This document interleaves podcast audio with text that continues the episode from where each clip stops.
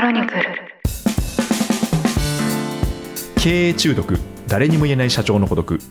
この番組ではなかなか人に言うことができない社長の悩みについて語っていきながら大変だけどそれでも楽しい社長という仕事のありのままの姿をリスナーの皆さんにご紹介していきますこんにちは。パーソナリティを務めます、エッグフォワード株式会社代表の徳谷聡です。よろしくお願いします。同じくパーソナリティを務めます音声プロデューサーの野村貴文です経営中毒シーズン2第7回ですよろしくお願いしますはい、お願いします。前回はですね最初まず誰と一緒に組むべきかというお話をいただきました、はい。はい、で私が右腕って言葉をうっかり使いまし いてやいや、そこを咎められましたか？いやいや、咎めてはないんですよ。あの、ええ。エクアドの社長の右腕とか言ってるので、はい咎めてはないんですけど、えまあ、そういう関係性がやっぱりすごく大事だし、えはい。一人の旅じゃないんですよね。そうですね。だからこそ最初のコアになる仲間をどういう目線で集めるかっていうのは本当にあのこれはビジネスだけじゃなくて何をやる上でもすごく大事かなとは思います。スポーツとかも、ねスポーツとかも同じかなと思いますけどね。でも本当に前回はそれぞれのパターンにおいて、うんまあ、ちょっと陥りがちな罠だったり、うんこうやったらうまくいきやすいみたいなお話が出ましたね。うん、そうですよね。まあ、あのやってる本人たちはね、一はい一緒に頑張ろうと思ってるんですけど、うんまあ、本当これ恋愛も結婚も経営もめちゃくちゃ通じるんですけど、はい始める時のが簡単なんですけど、はいだんだん揉め出して で結局決裂しちゃうっていうことが、まあ、いかに多いかっていうことですよね。そうですねあの終わる時だったり別れる時の方がエネルギーがかかるっていうやつですよね。本当にそうなんです。そうですね。はい。ということで、今回第7回のテーマは、はいまあ、少しそれの続編というか、関連するんですけど、はい、右腕シリーズ、右腕がやめてしまう悲しみというテーマでいきたいと思いますが、離婚シリーズですか？そうですね。ちょっと経営中毒っぽい話になってきましたね。なるほど。はい。これはやっぱり起きるもんなんですか？起きますよね、は起きますというか創業した時の経営メンバーがずっと残ってる会社の方がかなり稀だと思いますけどね、うんやっぱりその徳谷さんも体験されてこられたんですか？そうですねあのシーズン2あんまりグワードの話してないかもしれませんけど、はい。グワード創業した時10人までいなかったですけど1桁後半いて、はい。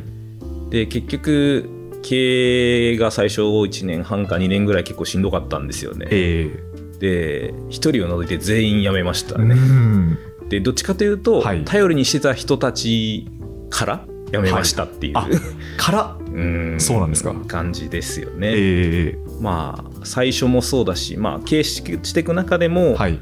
また別の右腕というか左腕というか、な方々が辞めていくみたいな話は、まあ、ありましたよね。まあエクハードもありましたしどの会社もよくありますっていう感そうなんですね。じですよね。ちょっとぜひ、まず最初に、うん。あの体験されたことから伺いたいなと思うんですけど、得意あの深掘りシリーズですね。深掘りでそうですね。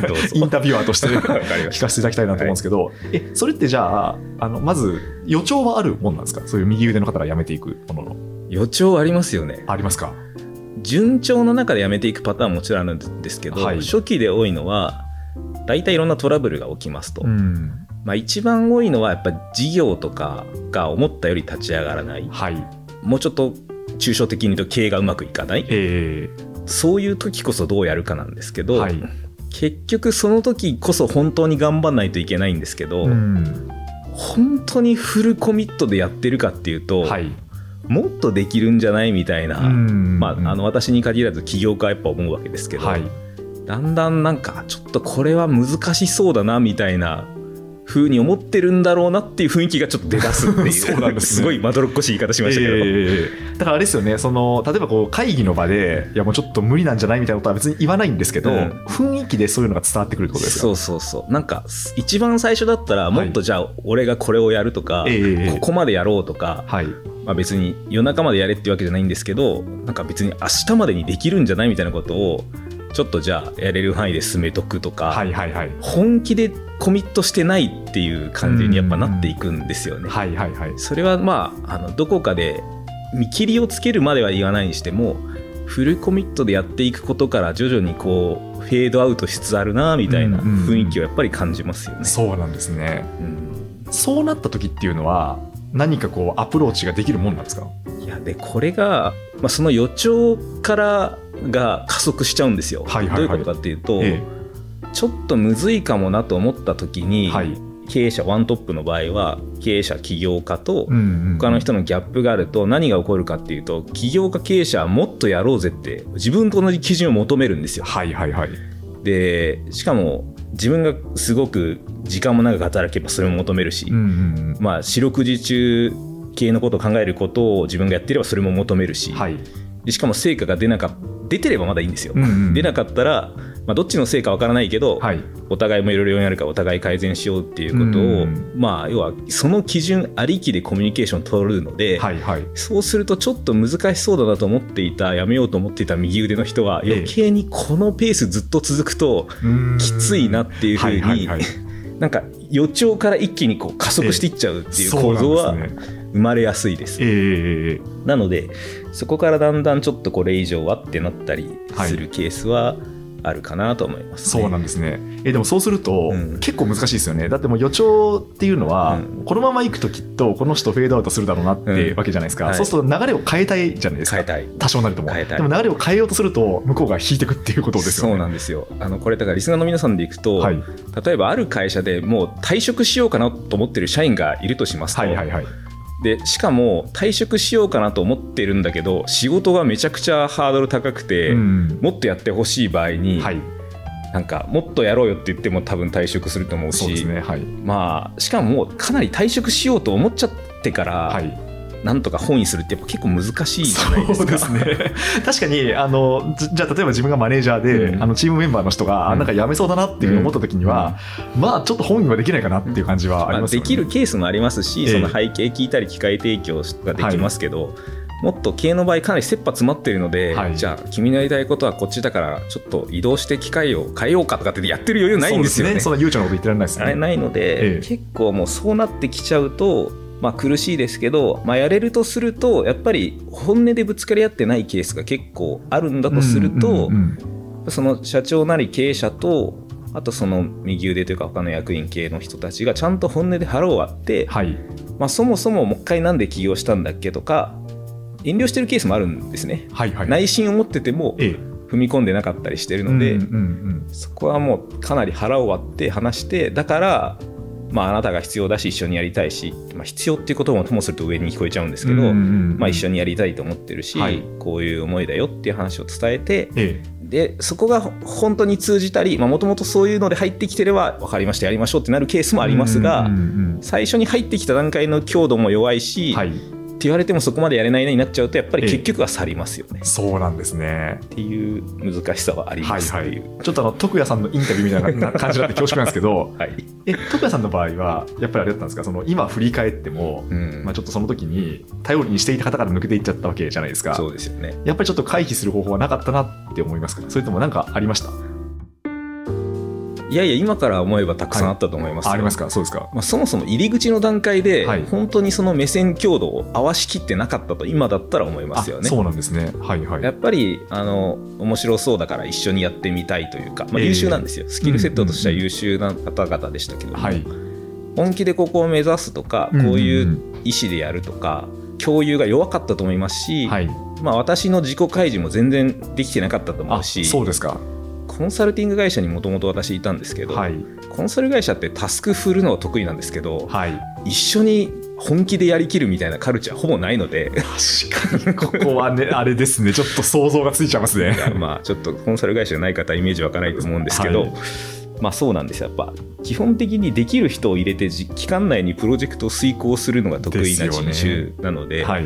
私的には共有してるつもりでしたけど、はい。全然伝わってなかったっていうのは。そうですねあでも今のなんかそのコンサル会社の例は やっぱり結構私もまあ、野村さんはね、はい。そこいらっしゃったから余計に分かると思うんですけど。なんかあれですよね。あのコンサル会社のマネージャーの動き方としては、もう全くこうなんでしょうかねランダムに集まったプロジェクトメンバーで、うんうんでこうスコープ何ヶ月でこれをやるってスコープがあるから、そう。もう別にそのそれぞれの人が何をやりたいかとかじゃなくてまあ誰が何をやったら一番スムーズに進むかっていうところに頭がいきますよね。これ一番ダメなスタートアップの例ですよね そうですいね。やまあそうなんですだからやっぱ最初そういう温度感が揃ってなかったしコミュニケーションも薄くしてたし、まああとは現実問題としてその大変な状況をはい。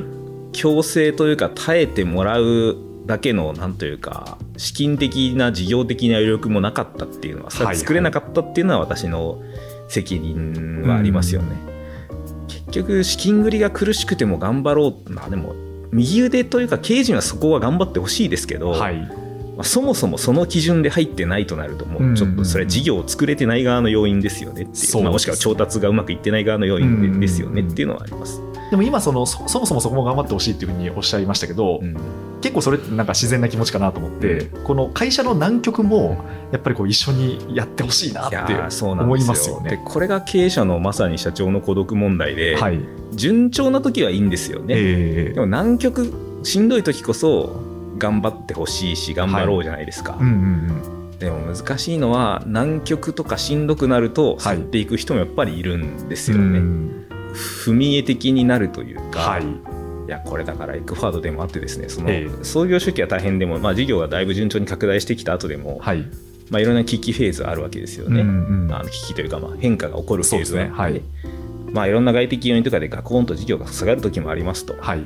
あ、そうなった時に役員で去っていく人がいるのはちょっと悲しい気持ちにはなりましたよね。っていうのがありますよね。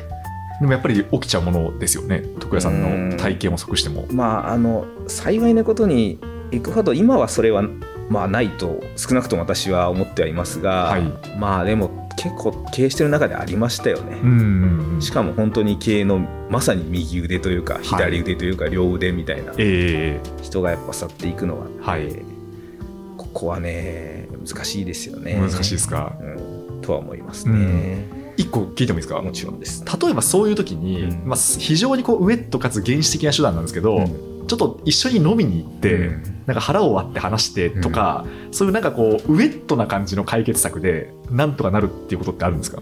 相手にもよると思いますが、はい。そのタイミングから飲みに行ってももう手遅れだと思います。か？そうですか。あのこれはもう退職のええ。本意するのも、はい。経営の中でちょっとやめようそうな人を変えるのもなんかええ後手になるときついんですよね。はいはいはいはい。日頃からこういうコミュニケーションを取っていて、はい。そのしんどい時頑張ろうというよりはもうちょっと会社の基準とか、うんこういうマインドで経営しようとかむしろこの未来に向けてやっていこうっていうことの共有強度をかなり合わせていればいいですけど、やっぱ後後々からちょっと飲みに行ってごまかせるかっていうと、はい。そんなにやっぱ甘くはないです。甘くはないですか？まあ、ノミニケーションが通用する人しない人はあると思いますけど、えまあ、ちょっと後からだときついかなとはえうん。思いうんますね。そうですね。だからあれですよね。もうさっきの退職ってなんかすごい分かりやすい例えだなと思って、あの一度もう多分心に決めたらなかなかこう戻んないですよね。そうなんですよ。ねでしかも経営って責任と覚悟もはいあることなので、えまあ一回ちょっともうこの船を降りようかなと思った人の行動っていうのは結構いろんなところに出だすんですよね。えはいはいはい。でなんとなく社長だけじゃなくて周りのメンバーから見てもなんかあの人最近ちょっと抜けそうだなみたいな雰囲気はあって、はいはい。それを無理やり本意しても、うんうんうんうんまあそ元には戻らない可能性が高いかなとは思いますよね。そうですね。そっか、だだからもうその兆候が出る前にある意味こう手を打っていかなければいけないってことですよね、でここはだから社長業の難しいところで、はい経営として事業を成り立たせていかないといけないですし、はい。前の回でも話しましたがお金も調達してこないといけないし、うんうんで当然会社の未来とかパーパスとかビジョンが大事ででそれを実現していくんだけれどもそれは一人ではできないから一緒にやっていく経営メンバーが必要なんだけど、うんはい。でもそれを全部背負っているつもりの社長と、うんうんうん。まあ、右腕と呼ばれてた人はまあ自分が抜けても結局なんとかなるかなと思ってるし、はいはい。自分のその人生をそこに大変そうなことがすごくある中でええ。人生をそこに預けるというか、うん本気でやるぐらいの、まあ、覚悟感がやっぱ同じこと言ってますけどね。それを共有してないと、はい。まあ、むしろ抜けちゃうことのが自然なんですよ。うん。あのこれはよく相談されるんですけどね。キーマンが辞めちゃう、はいはい。まあ、いていただけたことがまずそもそも奇跡的であって、ええええまあ、普通だってはい。逆だったら辞めますよねみたいな。そりゃそうだねみたいな社長って結構いるんですけど、まあはいはいはいまあいることがだんだん当たり前になっちゃうっえ。ていうのはもう本当これだからプライベートカップルと同じですよ。え いやまあそうですよね。あのいることが当たり前になるとその感謝の気持ちがなくなるじゃないですか。配慮も薄くなりますよね。分があの求めることとの差分のが気になるし、はいはいはい。なんで数字言ってへんねんとかなんでこれ利益出てないんだとか、むしろその下の離職が多いと文句言ってたりするわけですよ。はいはいはい。とかなんだけどやっぱりそういう風になっていっちゃう。うんうんだから自分たちってここを目指してこういう関係性だよねっていうのはやっぱ結構大事にしないといけなくて。だからかなり伸びてるスタートアップとかは定期的に経営合宿したりして、うんはい。そこの合わせをしたりとか、うんうんまあ、かなりり深い意味での相互理解をしていたりとか、はい。分かったつもりになってると、まあ、環境変化に弱い。ああそういうことですね。あとちょっと例え的で言うと、はい。綺麗な関係性ははい。すぐひび割れるっていうか、えー、何ですかそれ？綺麗なパズルみたいな形で、はいはい。強みが全然それぞれ違っていて、みんな前回はいいって話ですよね。どっちかというと、はい。いいって話でもありつつ、なんかあのはい綺麗なダイバーシティみたいな、はいはい。はいなんかそれぞれバックグラウンドも違っていて、みんな優秀ではい頭も良さそうで、えだけど本当の意味でみんな本音で話してないというえか、うんなんかこう履歴書肩書きはなんか綺麗な感じなチームなんだけど、はい。でなんかそれって同じ環境で同じことやってるうちはいいんですけど、ええ。環境変化が起こった時にカチカチなんでパキッて折れちゃうんですよ。例えるそれと。難しいですね。カチカチでもパキッと折れちゃうんですか？なんかねっちょりしてる関係性の方が、はい。あの不器用で非効率だったりするんですけど、ええ。しぶとかったりするんで、はいやっぱその深いなんか人間関係性というか、うんうんうん状況に応じてお互い役割を変えれるようなはい関係の方が強いですよね。なんかうんうんうんしなやかというか。そうですねあでもそこってなんかあの割り切れないし面白いし難しいところなんだなっていう感じしますよね。ですだからまあそれは両方兼ね備えましょうなんええですけどね、ええあんまりぐちゃぐちゃなだけだと本当にぐちゃぐちゃなんですけはいど、はいはい。なんかこうスポーツ選手とかも同じだと思ってて、うんうんうん。筋肉は硬けりゃいい多ければいいってもんでもなくて、はいはいはい。柔軟性とかしなやかさみたいなのが結構いいじゃないですか。そうですねはい。K チームも結構そういう側面あるなと確かに。私は思いますけどね。筋トレで筋骨隆々にすると逆に故障しやすいとか、まあでも本当そういうようなもんだと思そういう感ってて、じですよね。結局価値観背景を合わせながら、はい。それぞれがやっぱその柔軟性を持って、まあ、コミットの裏返しでもあるんですけどね、はいこれしかやらないですみたいな経営陣って絶対うまくいかないのでそうですね。そこの強度をまあ強く持てるかっていうのはこれ大きい会社になって難しいですけどね。そうですね。え、一個ちょっとはい個人的にすごい聞きたいことがあるんですけど、あの、まあ、右腕が辞めるっていうことって、まあもちろん経営者の方自身もうんすごい辛いと思うんですけど、うん結構周りに与える影響ってあるんじゃないかなと思あっていりますね。て、ありますね。例えばじゃあ自分があのミドルマネージャーとか、はいその一般社員だった時のことを思い出すと、うん、役員の〇〇さんが辞めたって結構衝撃なんですよね。衝撃ですよね。ですよね。はいで、あれ大丈夫かみたいなふうにまず思うし、ねうんじゃあ自分が外の立場であっても、うんあれ、あの会社のあの人辞めちゃったのみたいなことって、割とこう業界内で噂が広まるじゃないですか。そのぐらい影響力ある人だったらそうなりますよね。なるなりますよね、うん特になんか例えばその人が就任するときに、うんあのプレスリリースが発信されて、うん鳴り物入りで入ったみたいな人がね。なんか数ヶ月で実際いなくなってるみたいなことって、結構周りに与えたり、うん。そのなんでしょうかね外からの見え方っていうのも影響するんじゃないかなと思うんですけど、うん。うんそこって何か対策だったり例えばその社内に向けてうん。こういうメッセージを言うとかってあったりするんですか、対策の前に、はい。まず中と外とどっちが影響が大きいかというと、はい。中です。中ですか。はい。要はそこから連鎖退職が起きるとうん。辛すぎるので、はい。外も大事ではあるんですけど、ええ。まあ、説明的な話はありますけどやっぱ中の人からするとキーマンがポコポコやめていくと、はい。大丈夫かっていうふうには思うケースがやっぱり多いですと。はい。でましてですよ。あの社長は大体エキセントリックだったり、はい。まあ、要は全部が全部うまくメンバーに伝えられるわけじゃなくて、うん。役員レイヤーとかが、まあ、翻訳してうまく伝えてくれてたりすると、はい。でそうするとまあ一定信頼されてるケースもあって、うんなおさら大丈夫かっていうふうになるのでなので野村さんの言うようにはい。大変ですっていそうですよね。そうですよでね。大変なんですよ、えなので大事などうするかなんですけど、はい。まずあんまよろしくないのは辞めた人を悪者にする。これはね社長やりたくなるんですけど、はい。はいえあんまいい効果を生まなくて、えはい。あいつは経営のくせにコミットが足りなかったみたいな話うんを社員の方に言い放ったとしてもですね、はいまあ知らんわっていう感じなんですよね。まあそうですね。ま あそそれをずっと言われてもですよ、ええ。まあ、実際そうだったのかもしれないけど、はい。でできればそれはなんか個人の責任というかこいつが悪かったって話にするのではなくて、うん。まあ、あのまず一つはちゃんと会社としての背骨というか軸にちゃんと立ち戻ることですと。はい。まあ、要は辞めたけどいい会社だよとかっていうことではなくて、うん。ぱこの会社はこういうことを目指してて、まあ、こういうやっぱ人を大事にしたいし、まあ、こういう人をやっぱり尊重していくよっていう話がありますと。と同時にその辞めていった人も多分いろんな背景とか事情があるわけで、はい。でそこに対して会社がもし足りないところがあったんだったらそこはまあ一定は誠実にコミュニケーションを取るべきだと思うし、うん。足りなかったんだとしたら。はい。でただお互いの意味も結構あったりするのであとはそのご本人のやりたいこととその会社が大事にすることとのはい。乖離がどう出たのかとか、あるいはそのちゃんと責任をこういう形で果たしてたよとかなんか攻撃するよりははい。会社の基準をベースに差分を伝えたりとか、まあ、その方がどうまあ価値発揮してもらえて、はい。まあ、感謝してるって話は一定伝えるのをうん社長だけじゃなくて、まあ、他の役員とか他の右か左腕からはいはいはい。うまく間接的にもコミュニケーションを取ってくれると、あまあ、収束はしやすくなるとは思います。その時ってちなみにその結構、うんあの冷静にあの会社としてはこういう方向があってでその方もこういうところはやってくださったんだけど、うんあのここはやっぱりちょっと合わなかったみたいな、まあ、ご本人の方針がこういうことを大事にしていきたいとか、はい。こういう基準なので、まあ、あの今のうちのフェーズとはちょっと違うというかそういう判断になりましたっていうことですよね。なんかよくあるコミュニケーション手段として、うん。なんかそのその人の新しいチャレンジを応援してるみたいな,、うん。うん。なんかそういうのもあるじゃないですか。ありますね。それはそれでちょっと問題があるっていう感いやまあじですかそれは言ってもいいですよ。はい。まあでもまあまあそれは言ってるよねっていうふうに見られる。なんか隠れてるなみたいなふうに思われちゃうってことですかね、本気で応援するのであればそう、はい。それはもちろん絶対言った方がいいと思うし、ええまあ、そうじゃなくて言ってる場合はまあ、はい。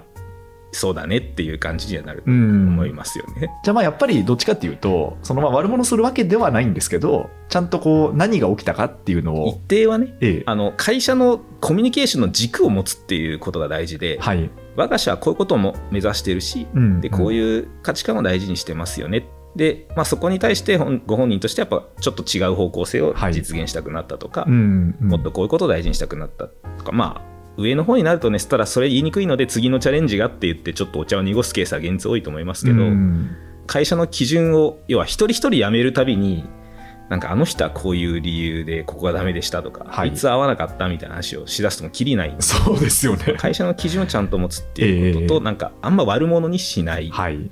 むしろ、まあ、あの極力円満にというか、ええ辞めていただくというか退職してもらう。でここれはだからあの退職するご本人にも、はい。そこはせめてちゃんと責任を持ってやってほしいって話はちゃんとコミュニケーション取った方がいいとはなるほど。思いますだからちゃんと本人の口から口からうまく伝えてもらうととか。ええでそれはみんなに納得するように伝えてもらうとか、はい。なんかすごい雑に辞めずにちゃんと一定の事業責任はどこかまでやった形で辞めるとか、まあ、これは役員としての基準だよねっていうところでそこは逆に求めてもいいと思いますけどね。うんうん。そういうことですね、まあ、最後だからもう綺麗にやっぱ分かれた方がいいってことですよね、うん。まあ本当にまさに綺麗に分かれた方がいいっていう。そうですよね、まああの飛ぶ鳥なんですか？あと濁さず。とかなんとかかんとかありますけど、はい。まあでもこれ綺麗にあの後を濁さない人はやっぱりあの辞めた後も関係がまだ円満になりやすいではいすし、はいはいまあ、たまに後を濁す人もいるんですよね。うん。でもねこれ私絶対やめた方がいいと思ってて、はい。噂はめちゃ回ります。ああそうですよもうだってね SNS とかで絶対つながってるし、はい。あの人あああいう人なんだみたいなのは、うんうん。噂は回るので、まあ、どどこがか綺麗でどこからが汚いかっていうのは程度問題はもちろんあるんですけど、はい。あの仮にキーマンとかそこそこの立場で これリスナーの方で辞めたい人がいるんだったら まあちゃんとそこはあの円満なところまでははい。コミュニケーションを取って、ええ。まあ、一定やってこう退職された方がいいとは思いますよね、そうですね。あともう一個さっきの質問で、うん。その外からうん。どうしても、あ役員が辞めたなっていうふうに見えてしまうっていうのは何か手を打つ方法ってあるんですか？これは、まあ、投資家とかからもよくみ言われるというか、はい。見られるポイントで、まあ、すごい心配されますねと。うん。でこれはねあのまずどどういう退職かにもよるんです。はい。肩書きが上の人だからなんか心配するかっていうとそうではないんですけど、やえ。えっぱ重要なキーマンが入ってはやめ入ってはやめだとすると、うん。これは個人の要因じゃなくて、まあ、社長の要因だったり組織的な要因があるはずであって、うんうんそこはちゃんと向き合った方がいいですね。はいはい。前々回かな？なんか言ったと思うんですけどなんか社長が例えばなんかこう自分のコンプレックスとかがあってはい。攻撃的になって結局辞めさせるみたいな、まあ、例えばね、ええはいいろんなパターンがあるんですけど、はいそういう構造が起こってるんだとすると、うん。なぜこういうことが起こるのかっていう話もあれば、はい。あとは単純に採用のスクリーニング目利きが悪すぎるっていうパターンもあって、うん。あそうか。入り口の話もある入り口がかなり悪いよねっていう、ええまあ、それは社長が勢いで採用しちゃってるはい。ケースもあのそれがハマるケースもあるんですけどね、うんうんうんやっぱ打率が低いんだとすると入り口がどうなのかっていうところをやっぱはい。ちゃんと見ようというので、もうちょっと複眼で見るとか、うん。その取る価値基準とかを明確にして取るとかっていう入り口側に行くケースもありますしそれはやっぱちゃんと構造に手を打たないといけないっていうのはあります、うん。まああとはちゃんと説明責任を果たすという意味で、はい。だから本当はそのやめてトラブった後どうなってんだって説明するよりは、はい定期的にコミュニケーションを取っていて、うんうんうんまあ、ちょっとこの人のこういうところ懸念があるとかそこに対してこういう手を打とうと思ってるとかって事前のコミュニケーションですよね。そうですね、うん。確かに。やっぱ驚くあのバッドニュースが後で来るのは一番嫌がられるんですよ、そうですねそっか。うん。だからだったらもうなんかぼやになりそうな段階でうん。伝えてほしいってことそうですね、まあ、ただなんかキーマンめっちゃやめそうですだけだと、はい。い、やいやでどうすんのって話なんえで,、えええ。でこういう状況でこういうコミュニケーションを取ってるとか、はい正直こっちの強みのがあるんでこっちの役割やってもらおうと思ってるけどとか、まあ、うん外部で重要なステークホルダーの方には、まあ、丁寧めにコミュニケーションを取るべきなんですが難しいのがお互い利害関係者でもあるから、はい。例えば投資家の人にそんなに話すとそれはそれで心配されたりもするわけなのでそうですよね。まあ全部開示していいわけではないですもんね。ここの度合いがはい。ある程度は本音で話してほしいんですけど、はいまあ、不必要に心配させすぎるのは良くないというのもあるので、うんうんうん。ここはまあ難しいところではありますよね。そうですね、うん。まあ、もうちょっとマス向けの話はやっぱ対外的にどううまく説明するかっていうところはい。もやっぱり実際はあるので、うん。うんまあ見え方というかねはあのうまくした方がいいかなとは思いますそうですね。でもこれは退職に限らないですよ。なんかはい。リスクが顕在化した時の不祥事とかうん、そうですねいそういうもののコミュニケーションも同じで、まあ、ちゃんと早くコミュニケーションを取るのとちゃんとなんかどういう構造とか要因で起こっていて今後どうするのかみたいな話を真摯にコミュニケーションするっていうのは別にあの他でも同じかなと思いますけどね、わかりました。ちなみに最後若干余談なんですけど、はい。キーマンやめちゃうじゃないですか、はい。まあ、悲しみあるんですけどたまに戻ってくるケースあるんですよ。そんなケースもあるんですか？これなんかはい。やっぱ武者修行してなんか改めて一緒にやりたいと思いましたみたいなケースも割合は少ないですけど、あるんですよね。でこれは、うん、そんな多くはないですけどいいことになるケースもあって、はい別の会社で、まあ、活躍したり価値を出して、まあ、あるいは自分で経営なりをしてでやっぱり元のこの会社のビジョンに惹かれてとかこの経営チームで一緒にやりたいとかなんかそういうケースもあるんですね。でこれはなんか待遇がいいから戻っておいでよとか昔のなんか汚く飛び立ったことを許してあげるから戻っておいでよとかじゃなくて、はい。やっぱり自分が外に出ては改めてこういうビジョン実現したいなと思ったとか、こういう価値観の人たちとやりたいなと思ったとかなんか単純に数字とお金の話じゃなくてそこに惹かれて戻ってくるケースはちょこちょこありますと。ええ。だからこそそういうところに共感する人にまあそもそも採用とか来てもらうべきだし、うん。辞める時もお互いそういうことを大事にしながら円満に、まあ、それこそさっきの次のチャレンジであれば送り出してはい。でもしそこに共感できるなら戻っておいでとあとまあやっぱりあの人間関係なのでうんうん。お前はもう裏切り者だって二度とこの敷居をまたぐんじゃねみたいな話ではなくて、はい。